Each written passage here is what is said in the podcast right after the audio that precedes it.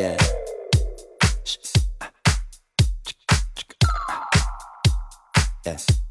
这个世界上有真正的所谓的标准这么一说吗？没有啊，每个人标准都不一样啊。对就你觉得他很酷，但其他人觉得他傻逼。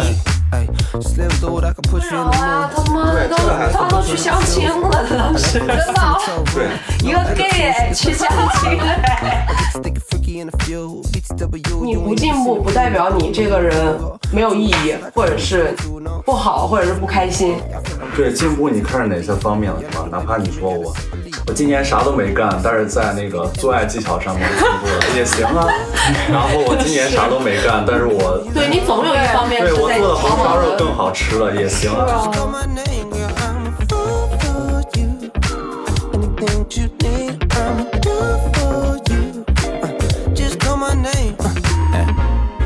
A shorty, she a gift wrap. I get her when she want a present, she a gift wrap. I'm a fiend for loving and I need that. You don't even have to lead her when you with. I ain't tripping, I'ma take what I can get. You've been going through some things, uh, and you don't need that. I gotta alleviate the pain, she a painting. I'm just rambling, what I'm really saying is I'm a fool for you. Whenever you want it, I'ma do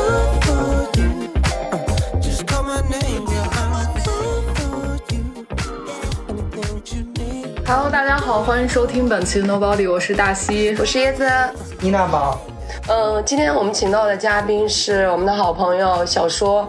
小说就是一个人如其名的人，就是他的工作也是跟小说、呃写小说一样，就是他是做编剧的。然后他其实，我觉得他自己生活的本身吧，我觉得也跟很有故事的起伏感。所以的话，今天我们就把他叫过来，然后希望能够分享一些自己的故事跟观点。主要是聊什么呢？大西？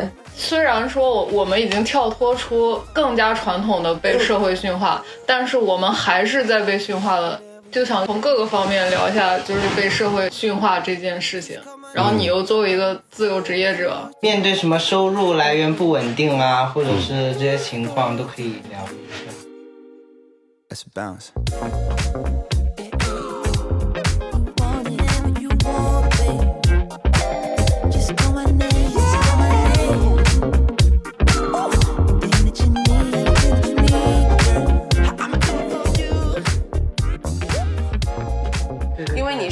不是固定职业的嘛，所以你才有机会到处玩啊。呃，也不是到处玩，确实前段时间也是到处玩。我看你先去了长沙，疯玩了一阵子，然后又去了杭州，是吧？嗯。你这些小猫就是在那儿捡的吗？反正首先就是感谢我的工作，让我才有机会把这个小猫从杭州的鼓楼带到北京的鼓楼。杭州还有鼓楼啊？杭州对啊，它就在杭州鼓楼捡。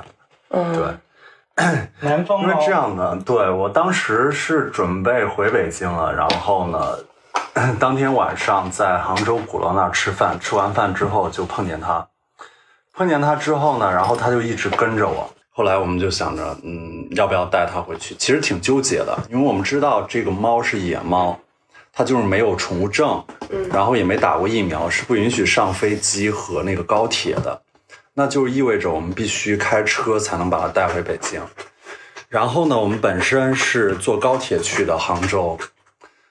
那如果开车的话，首先费用上边我算了一下，大概可能整个下来就得三四千块钱吧，因为我们一天是开不回来的，大概有一千两百多公里吧。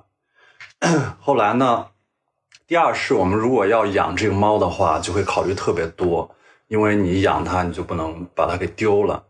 对然后，那个责任而且感你知道我们家这么多就是古董对，就是 全是瓶瓶稍不注意，罐罐的。稍不注意就是一个商商朝的青铜啊、瓷器，真的什么什么朝代的瓷器啊，真的有啊啊，这个是不是因为她的那个外国男朋友很喜欢中国的传统文化，是吗？就是一直在收藏一些古董古董，而且他很了解，就基本上收的都是就他们家你现在用的烟灰缸啊什么的都是文物哦，。这个也是文物，对，这个是日本的，日本的那个就是，所以都是真真真实实的，就是这个也是文物。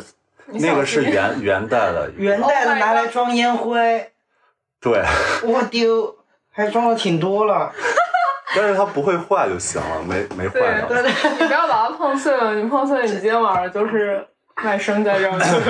那可不至于。对，你看这么多瓶瓶罐罐，然后什么柜子上、什么桌子上，到处都是，然后就害怕它就是猫，你知道爱爬来爬去，嗯对，就特别担心。后来呢，我男朋友就算了一下那个易经，然后就是易经的六十三卦。六十三卦是济济卦，就是既然的济，第二个济是那个济公的济，济南的济。嗯，对，济济卦意思就是说这个事情非常好，但是我们也要小心。然后后来我们就决定把它带回来，然后我们说他是提示我们一定 小心古董？嗯，所以租了个车把猫给带回来了吗？对，然后就租了个车，然后开了四天才带回来。开了四天，你是边玩儿边开吧？你这就是只要主要是为了那个 自旅行是吧？啊、就是因为太累了，我一个人开车，然后每天大概就开三百多公里吧。然后但是你们当时我们想说去杭州，就是单纯的领个他两个人就想去玩一下，还是 有什么事儿过去？呃，没什么事儿，当时就选择几个地方，然后到底去哪儿好。然后我说杭州挺不错，他没去过。嗯，然后我说，我说那个江南是中国就是环境各方面都比较好的地方。后来就决定去那儿。另外的话，还有就是他也想看些那边的古董什么的。然后我们就去杭州博物馆啊，然后还有那个古玩城什么的嗯去。最主要的是感谢我的职业，我才能够就是有四天的时间 把猫带回来。要不然的话，比如说我第二天要上班，我怎么可能去带它？那样的话，可能只能把它送到那个宠物就是救济站什么的，对对，你其实你刚问那个问题，就是被规训的一个问题。你说啊你是有什么事儿吗？去杭州，我感觉就是你总觉得你你好像不能够就随意的去对，去干一个什么。而且出去的时候也不是什么假期什么的，所以很多人就说说走就走，他好像看起来是一个，就现在用到现在可能有点土，但是其实说走就走，它就是某种意义上是跳脱了那种惯性思维，就你不会去计划目的地，你也不会去计划说我我他妈就是要去干个为了个什么事儿，然后才去做怎样的一件事情，而是你就是随时随地、随心所欲。对啊，大家都说那个 想要说走就走的旅行，然后可以延伸一下，就是想想要带猫就带猫。想养猫就养猫。对，就是这个事情，就是时间的，就是你你们说时间的驯化的问题，然后就正常在公司工作，可能就没有这样的一个时间自由度吧。嗯，但就是而且总是会有一个，就比如说，你觉得这个假期你你得干点啥，你才觉得你过了一个假期。就是对于工作的人来说，如果你没有干什么，然后你在家里可能躺了一天或者待了一天，即使你自己其实挺快乐的，但是你会有一个潜意识或者是某个层面的那个声音告诉你，你这个假期浪费了，或者是白过了，就之类的。就是会有一些所谓的社会标准，然后就是你你知道这个事情，你现在的这个状态，其实你自己是开心的，但是仿佛这个社会又在告诉你，这个这个事情它其实是有一个标准的，你应该是需要去这么这么做的。嗯好多东西都是这样子。就像你之前，你不是说你上次嗯，说呃想流浪吗？对，然后然后就一直没有流浪成成，就是因为这个疫情嘛，然后把你拘在了北京，然后你那段时间不是很对很燥嘛，然后觉得好像就觉得这个事情没有做成，嗯。对，也不是因为疫情了，但是就是因为很多原因，只是说最后把它 就是用了一个疫情来 美化一下，就是呃，我会觉得流浪是很酷的，然后我想去流浪，然后我也想过那种生活。就是数字游民，然后换城市生活这种的，然后我就给自己定了一个这种目标嘛，然后到了那个给自己截止的时间点，然后又没有做成的时候，整个人就感觉周围好焦躁，好焦躁，然后就觉得，哎，我也我也太不行了吧，又没有走。但其实我在北京也还行，我想出去的那个就是一种对自己的就觉得应该要酷，或者是应该酷的那个生活方式也不不一定是那那个样子。我觉得你现在在北京，在我这儿，我也觉得你活得也蛮酷的。啊，标准不是唯一的，每个人可能对于这个东西其实都有自己的理解方式，或者是对待它的处理方式，但是你总会冥冥当中就觉得大家会理所当然的认为这个是个标准。但是其哎实，如果你要能跳脱出这些所谓标准的束束缚之之后，然后你就会发现，就是其实你烦恼会少很多。你说的跳脱这个吗？其实我想去做数字游民，其实就是想跳脱现在的这个束缚。嗯，然后呢，我发现这个想法它又束缚了我。嗯，就是我太执着于要跳出现在的束缚这件事情，然后这个想法又束缚了我。其实我现在也可以用现在的方式达到一个很很舒服的方式。对，因为你说数字游民或者流浪什么的，他可能也是一些不知道什么人，然后他们就是总结出来的概念，或者是类似这样的东西，对吧？对，无非就是为了打破生活的常规，然后去追求自由吧。我个人觉得，就是可能你要说宽泛点，它都是追求自由。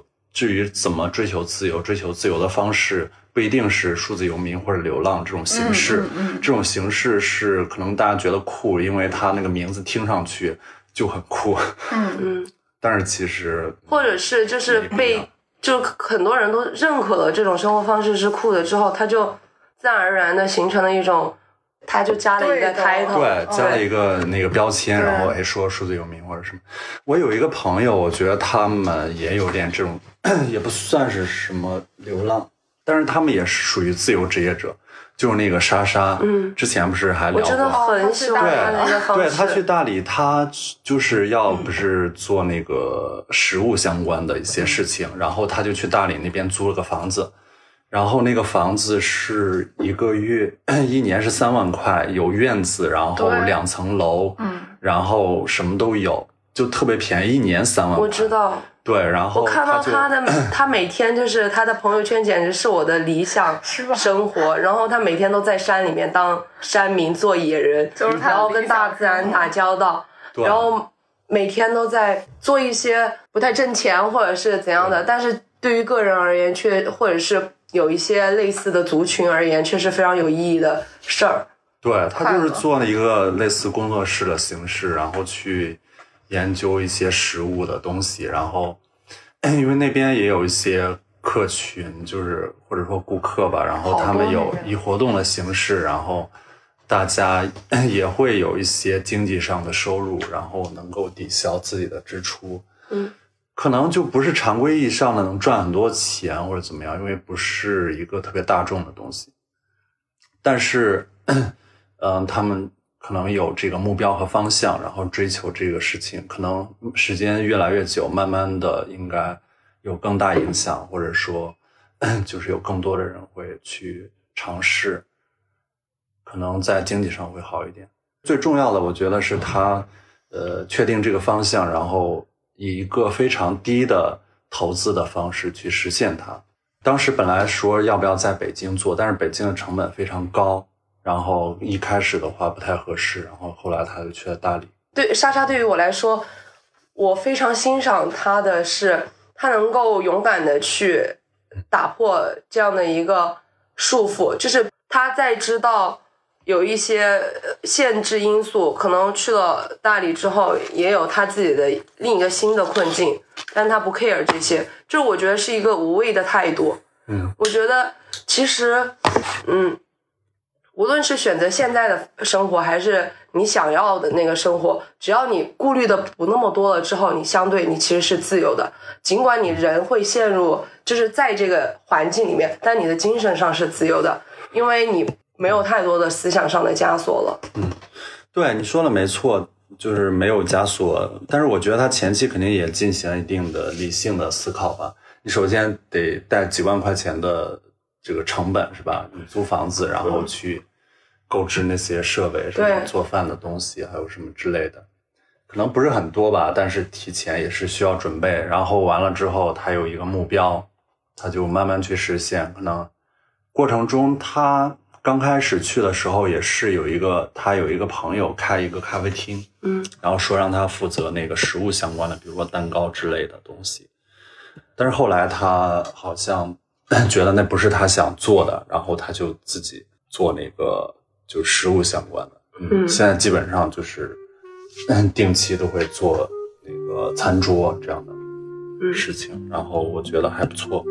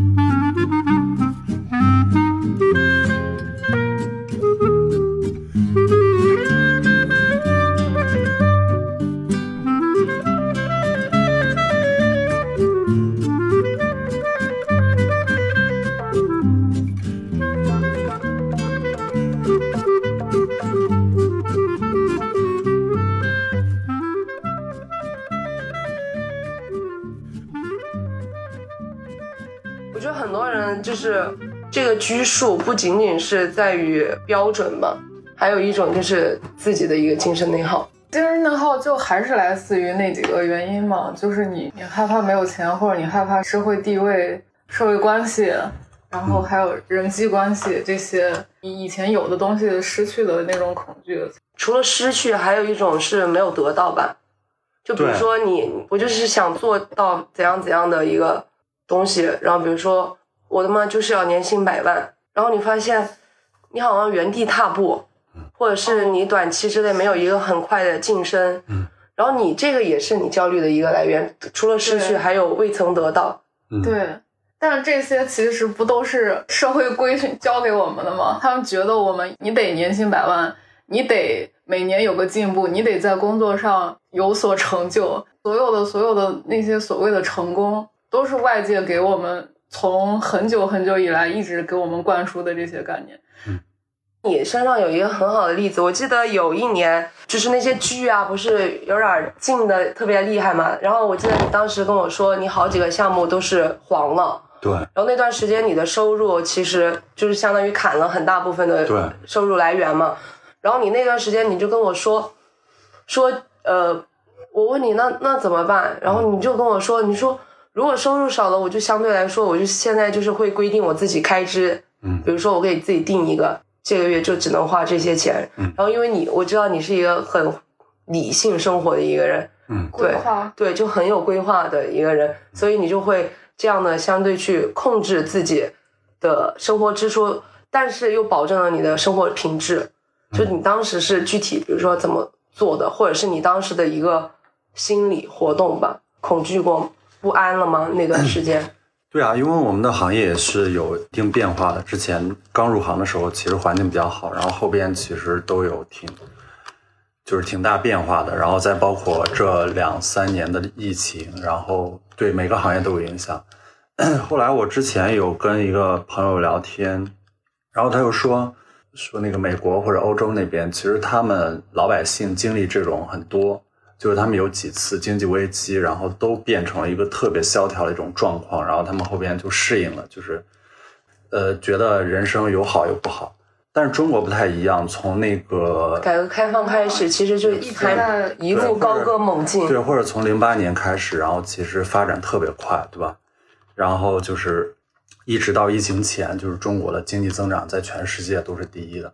嗯，那像这种情况，就大家习惯了说，哎，我们的社会是一直往特别好对发展然后嗯每个行业都会特别好。我当时也是觉得，我就觉得。哎呀，没关系，然后后边会越来越多钱，然后现在就是每年成倍增长，什么的嗯都是这种想法。突然一个对，刹车对，突然然后有这样的不可预知的情况，然后就慢慢刚开始肯定也接受不了，然后觉得哎呀，怎么跟自己想的不一样，然后说不会刚入行，然后就是人生 就是行业巅峰，然后对后边就一直走下坡路。对，所以这个事情后来慢慢慢慢的，我也有过一段时间，然后觉得哎呀，这真的心里接受不了，嗯。慢慢就觉得但是我记，我觉得你当时，因为你跟我讲过，然后你说你好几个案子，然后都黄了，或者就是临近，就临门一脚的时候，然后给停掉了。对然后你说就是那种你做了很多事儿，然后突然就是打了个水漂的那种，其实我能感觉到你有一点失落，但除除此之外，我没有感受到你其他的情绪，包括比如说愤怒，或者是难过，更深层次的一些情绪。你好像就觉得，呃，你对这个事儿的一个情绪，好像就是那么浅浅的一下，也没有特别特别的影响到你。那有些事情可能没跟你说过，就是这是积累的过程。就比如说一个事情发生了，然后我可能没什么感觉，然后我觉得后边可能会好。然后可能十个事情累积到一起了，然后我特别去年的时候，我说，哎呀，好像没办法干这个行业了，然后要不然，你想转行了吗？当时对对对，有到那个程度啊？就是对积累太多了，然后真的就就觉得，哎呀，是不是没什么希望？算了。后来为什么又继续了呢？这个东西其实都是不是不是很客观的，都是挺主观的。就是人遇到一个挫折，然后可能觉得忍一下过去了，或者说能够跨过去。十个累积到一起，可能形成一个质变，对吧？然后就觉得，哎呀，这个事情可能真的不行。但其实并不是，就是不要拿这个量去积累，说不好第十一个就有转折了呢。所以说，还是后来也是跟朋友聊聊天什么的，然后慢慢再找找别的机会，然后慢慢可能有新的机会，然后就会好。就是在那个时间，去年那个时间就有转机了。然后可能，嗯，以前的话就是呃比较顺利的时候，然后可能就是比较挑剔或者怎么样。然后比如说我当时就说，哎呀，嗯，可能就是我做主编剧或者第一编剧的项目才做，后来就不这样。然后有些我在后边就是人家有主编去找我的，我也去，钱就少赚一点呗。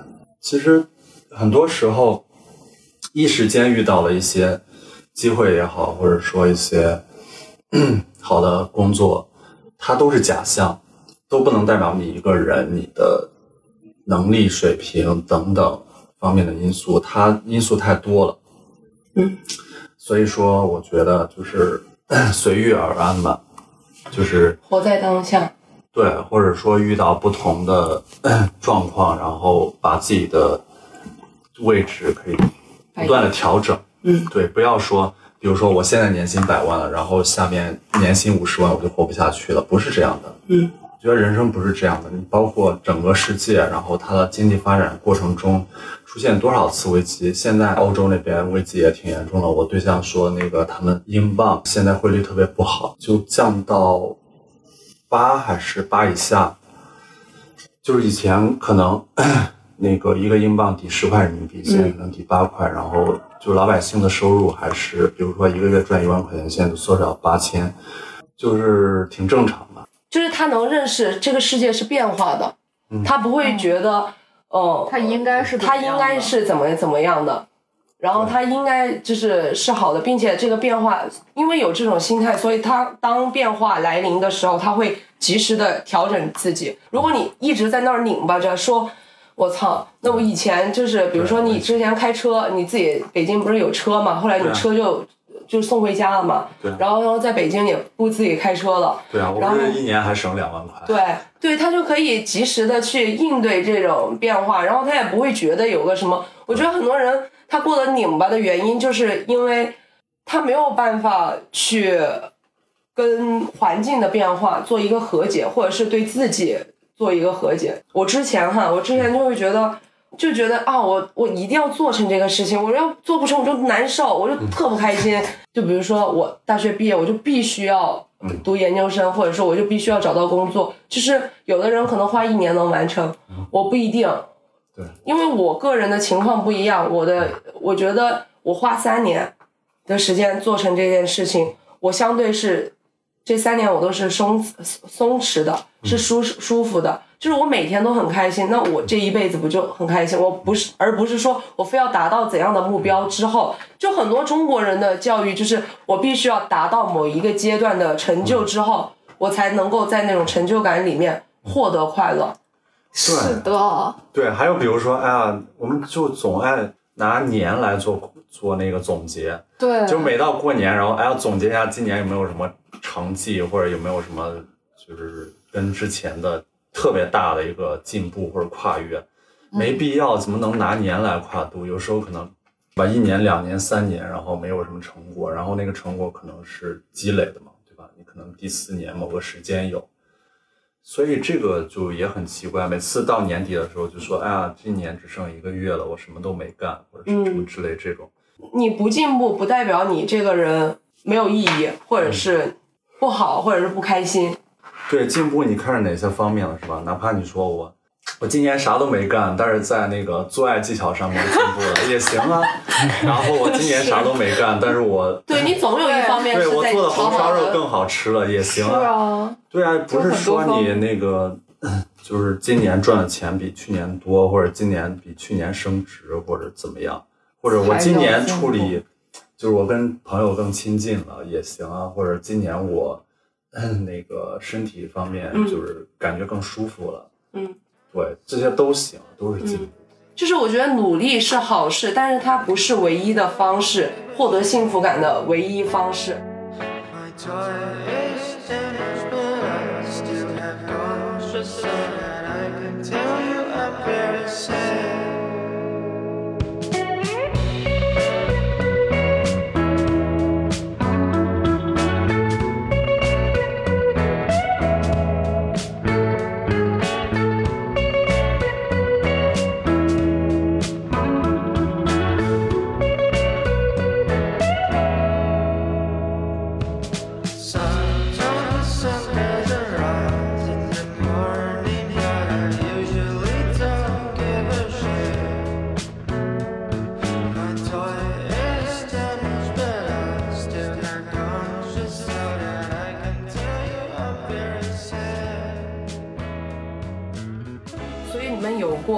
被别人的看法或者是这种标准带来的烦恼吗？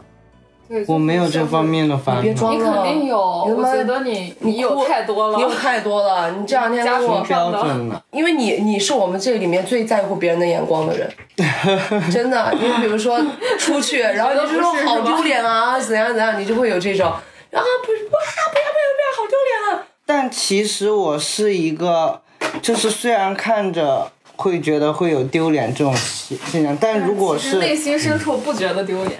对，就比如说你前段时间打电话给我爆哭，嗯嗯嗯对嗯嗯嗯，那就是你的烦恼啊，是吧？对，那段时间确实，那段时间，一个是我没工作三个月了，三月份算，然后你姐姐叫你回去，他打电话给我，他说：“嗯，你在北京待着有什么意义？”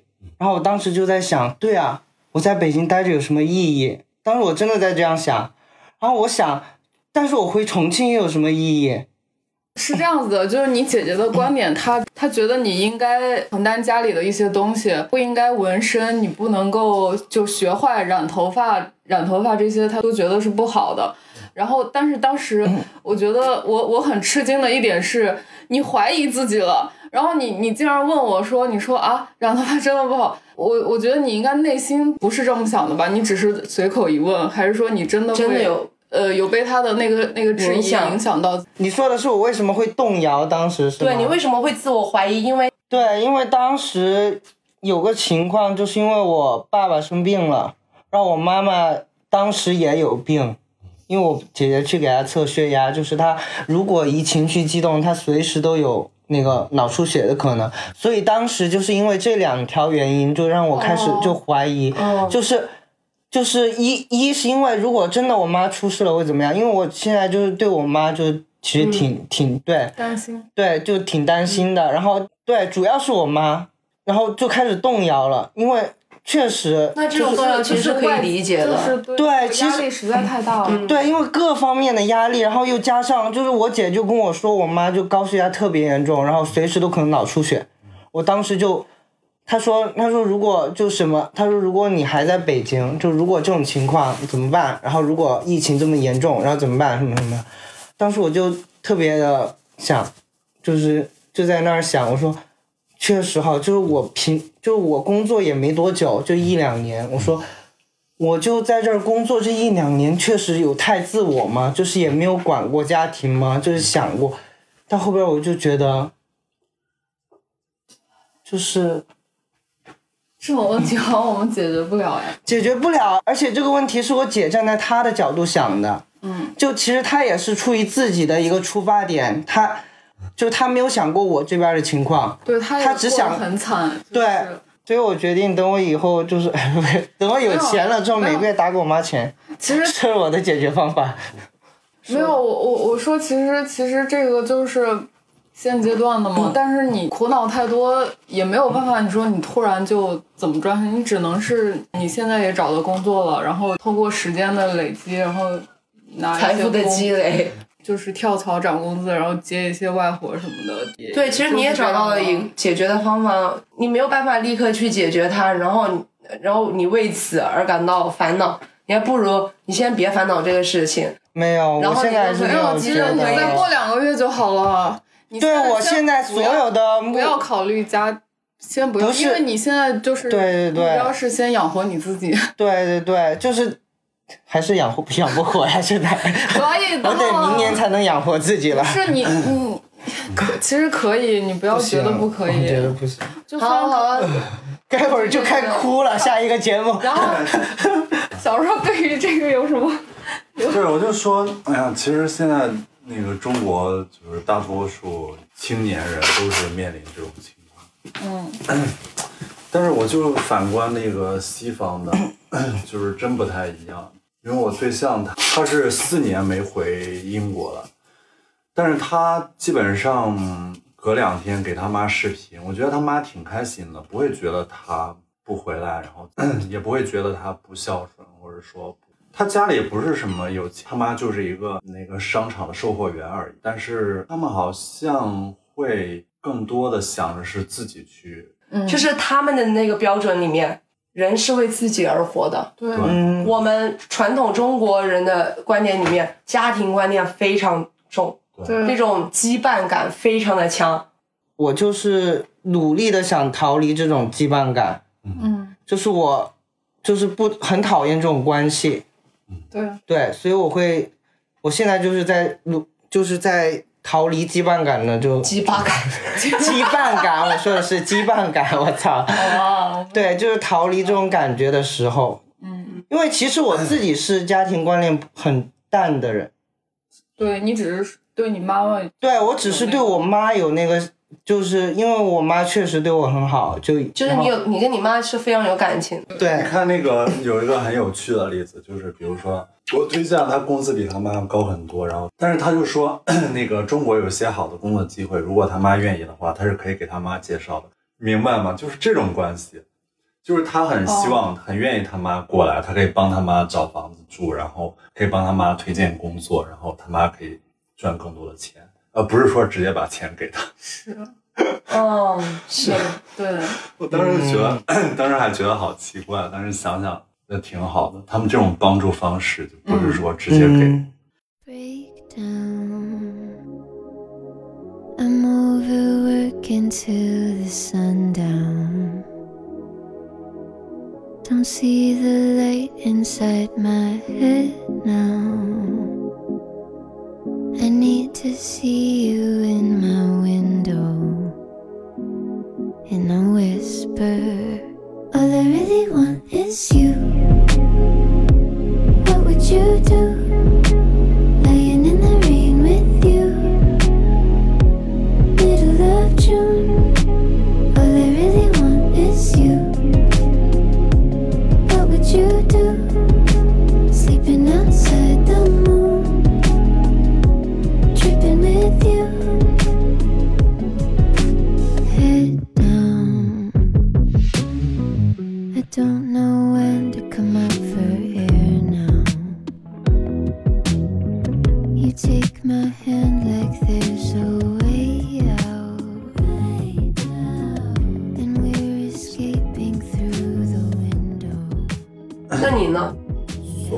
标准和看法没有，从来没有过。那就是无非就是家里催婚什么的，这算吗？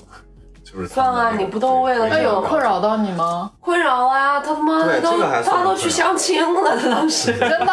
对，一个 gay 哎去相亲哎，我当时我就问他这里是，要匿名化处理吗？我我当时都问他，我说你真的可以吗？然后他说就是先接触一下吧。不是好又干对，，这个就不是是不是又干了。呃也算是困扰。嗯，怎么说呢？就是就是一个就是世俗意义上的男生到了适婚的年龄就得你也有就是爸妈帮家里催婚什么的，肯定啊，我没有哎，就我是他们哎我也催。们我这家要什么呀？我家也没有，我家也没有我。想说，大家在不同的方面被困扰。对啊，就是每个对，每个人的困扰方向不一样。对啊，所以这个反正这些都是挺普遍的，我觉得也没有什么特殊的嗯东西，就是大家在中国这个社会里边普遍都会。就是我觉得烦恼，反正每个人都会有的，但是你得想办法，就是在烦恼当中，一是解决肯定是，我觉得解决是最重要的，然后还不了的就是解决不了的，就是你上次说的那个什么？生，就是人生，就是那些不必要的小的杂音，就是忽视它。哦，对对对，可以忽略。对，然后你你你要找到你主要的那个就是声音在哪儿，嗯，然后去解决它，或者是去聆听它，然后你的你其实烦恼会相对来说少很多，或者是你可以更轻松的处在这些就是烦恼包裹着的这个环境里面。对，你呢？说这么半天，我烦恼可多了，我就是一个特别活的世俗来一个大的，者，来个最大的，最大的最大有我那个大吗就是没有没有最大，最大就是找不到那个长头发的。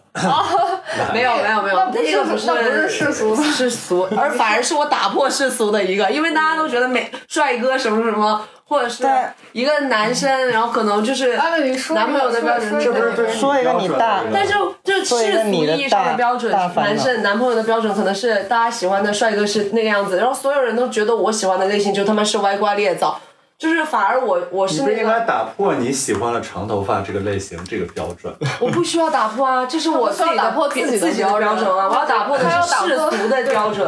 你说的没错，但是有时候自己的标准也可以被打破。我不，我觉得我我很我很享受我自己标准的那个。好了好了，你说一个你被我希望过几天你找了一个光头男朋友，然后再来给我们认识。那个娜娜里边那个他先找了一个长头发，然后我们把他长头发里面那个呃就是剃光。对，看你们打死你们！我就给他买顶假发。那那那里哎面，那个光那你找个头你会，那你可以直接找个光头，然后给他买个假发啊。对，他不是由内而外的我的好了好了，快说你们在那儿一直白长发是你的性欲来源是吧？好了，停，他说你的世俗枷锁。你的世俗真的很多呀。就比如说，就比如说，之前就是，比如说，我就觉得我去日本，就是什么事都没有做，哦然后我回到了北京，跟同龄人之间，你浪费了几年我浪费了两年的时间，然后我追赶不上别人的步伐了。嗯，然后别人别人都在这个 level 上了，我还比他低了两个档，明明就会是大家时钟。对，明明大家都是同步，就是同时出发的，嗯，那我就比人家晚了那么一大截。然后后来有一天，我就发现，其实每个人的时区是不一样的，就是你可能会年少成名，你可能会中中年的时候，然后事业有成，但是就是为什么要用别人的烦恼去哦，别人的幸福来来烦让自己徒增烦恼呢？就没有这个必要。我上之前也跟你们分享过，如果我二十五六岁的时候不再拘泥这些烦恼，然后我就每天该该怎么样怎么样，然后我会拥有一个非常快乐的二十五六岁。嗯，就是在花季的时候看花，在雨季的时候听雨。你不要在花季的时候就去想，我操，没下雨，但是好热，天气怎么那么热呀，风怎么那么大呀？没有，就是你没有办法专注于你自己生活那些发光，就是闪光的地方，你就是只是活着，你没有享受到生活。嗯。我就感觉你那个想法就很像，很像那个中国人定有的思维，就什么岁数该做什么事，然后什么岁数该达到什么事。对，但好像其实这也的那种标准带给我对的。，但是这好像其实也不重要。就是我看国外那些三四十上大学的挺多的，就他可能就高中毕业就出来出来工作，然后后边他突然想读书了，哎，我三十岁了，我想读书了，我现在就要考大学，他就把工作辞了去考大学了。这样的人很多，但中国人就觉得，哎，你三十岁。不是应该正在事业上升期吗？你突然辞职去读书是干嘛？就类似于这种，他没有看到是那种是自我实现，嗯是的，但是他就是觉得你就是在就是没有在对的时间做对的事。对，就是现在我们的观念可能就是觉得，哎，确实就是 每个人就是呃，不是不是说到了哪个年纪我就必须要做怎样的一个事情，就现在我们觉得这个是正常的一一种标准，是吧？但是曾经的我，真的觉得有段时间迷惑过、困惑过，就觉得可能真的，比如说。我十八岁，我就是要读大学，嗯，我就是要考大学。我二十二岁岁毕业了，我就是要不就是找考更好的，就是研究生，就是学业上的进阶，或者就是找一份不错的工作。嗯，哦，我会觉得那个那个思维方式，我个人觉得我是不喜欢的，应该是这样说，不能说是不对的，就我个人是不喜欢的。但是我曾经也被他困惑过，嗯，但是有一天，我的思就是我自己活得更豁达了一些之后，我就觉得我操，我当年怎么那么傻呀？被那些事情就弄得整宿整宿睡不着觉。我他妈有毒吧！我我二十二岁的时候，我二十二岁的时候为这些破事儿烦恼，我就觉得 有必要吗？我我在那儿烦恼啥呀？是，哎，其实有那些时间，我他妈二十二岁的时候就应该每天出去，就比如说该做啥旅做啥，行，想做啥做啥。看看这个世界到底有多么的精彩，然后我就去，比如说那个时候又能出国，嗯，先来一趟东南亚，是吧？就是很多有意义的事情在等着我，我完全可以在那个时候去做，但是我没有，我就在那儿纠结那些烦恼。有意义这件事儿是不是也被也是社会枷锁？对他们这个没完了。对啊，对，就是你，你觉得一但是定一定要出去玩儿，一定才能觉得这个你才觉得这个有意义了，但其实也不是这样。是的，这也是我曾经的观点。我觉得直到去年的有一期，嗯。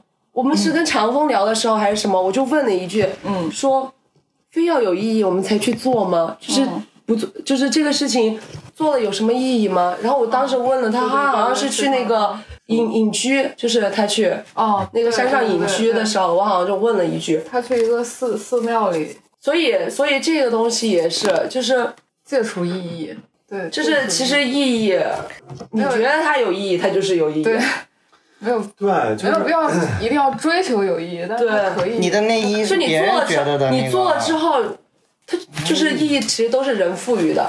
其实有点拧吧，对就是是有点拧然后我们好像为了刻意破除那哦个一些社会常规的一些对东西，然后刻意说我们对追求无意义。但是我觉得这个事情是，但是说来说去，最后我就发现，哎，好像我自己也不认可我说的。然后我说，哎呀，我可以做一个无意义的事情，然后我可以一年都无意义，或者我可以十年都无意义。但是你真的真的去那么做了之后，你会觉得啊，我是不是好拧巴？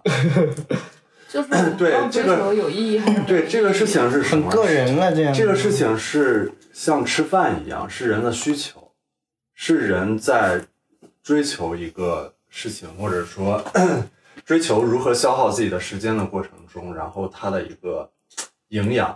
嗯对，我觉得是这样，这个没有必要去为了破除区分或者对什么 破除这个事情有意义。嗯是但是我们社会经常会有一些就是它规定的有意义的东西，比如说这个事情能赚钱，或者这个事情能够怎么样实现一个特别具象化的一个意义，嗯那个是我们可以 去讨论的。你在这个过程中，你知道自己的需求，你做了之后，它那个有意义的东西会自然而然被你吸收。嗯你就是觉得它是有意义的，因为人是就跟你吃饭，你说这个东西好吃，我就会吃，这一个道理。嗯嗯嗯嗯。然后那今天的聊天就这样吧。到此结束了，拜拜拜拜